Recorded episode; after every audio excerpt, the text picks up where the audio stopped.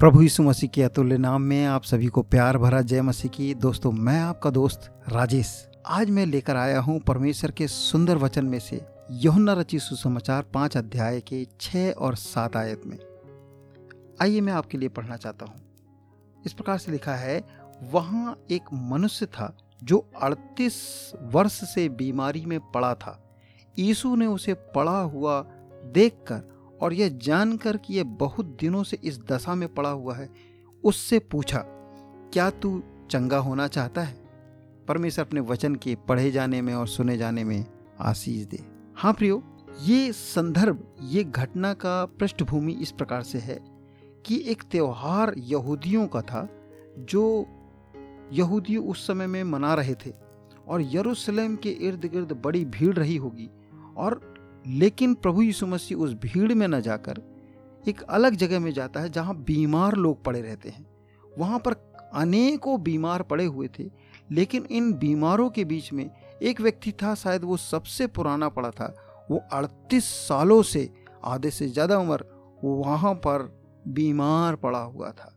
लाचार था। वो इतना बीमार था, इतना लाचार था कि वो हिल डुल नहीं सकता था। उसके पास में ही चंगाई होने का एक कुंड था, जो बैतसैदा कहलाता है। अर्थात अनुग्रह की जगह वहाँ पर अनुग्रह होता था। लोग चंगाई पाते थे, लेकिन इस व्यक्ति के जीवन में कोई अनुग्रह नहीं हुआ।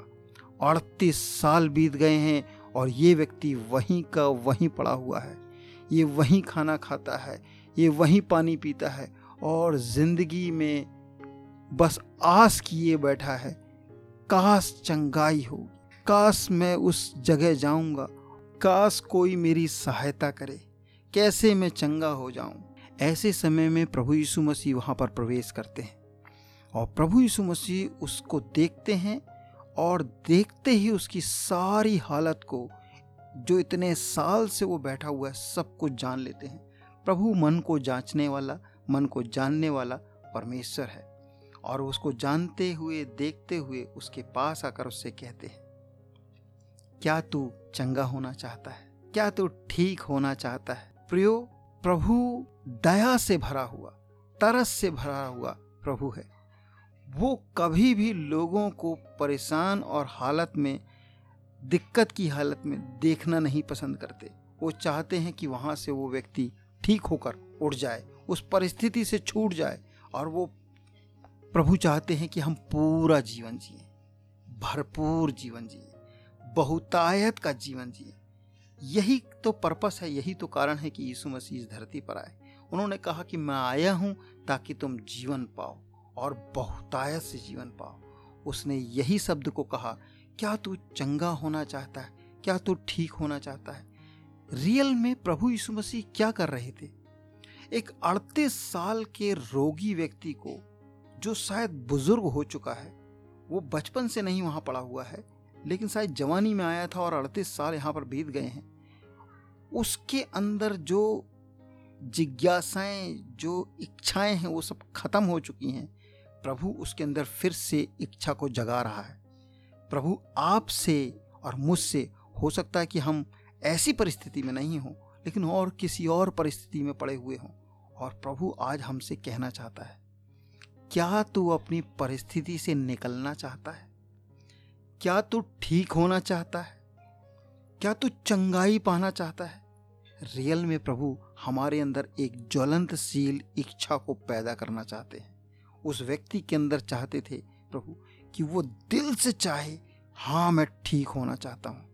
कहते हैं यदि इंसान दिल से पूरे मन से पूरी श्रद्धा से सब जब कुछ को ठान लेता है तो रास्ते उसके आ, उसके लिए खुल जाते हैं। अपने आप रास्ते खुलने लगते हैं। प्रकृति उसका रास्ता छोड़ देती है।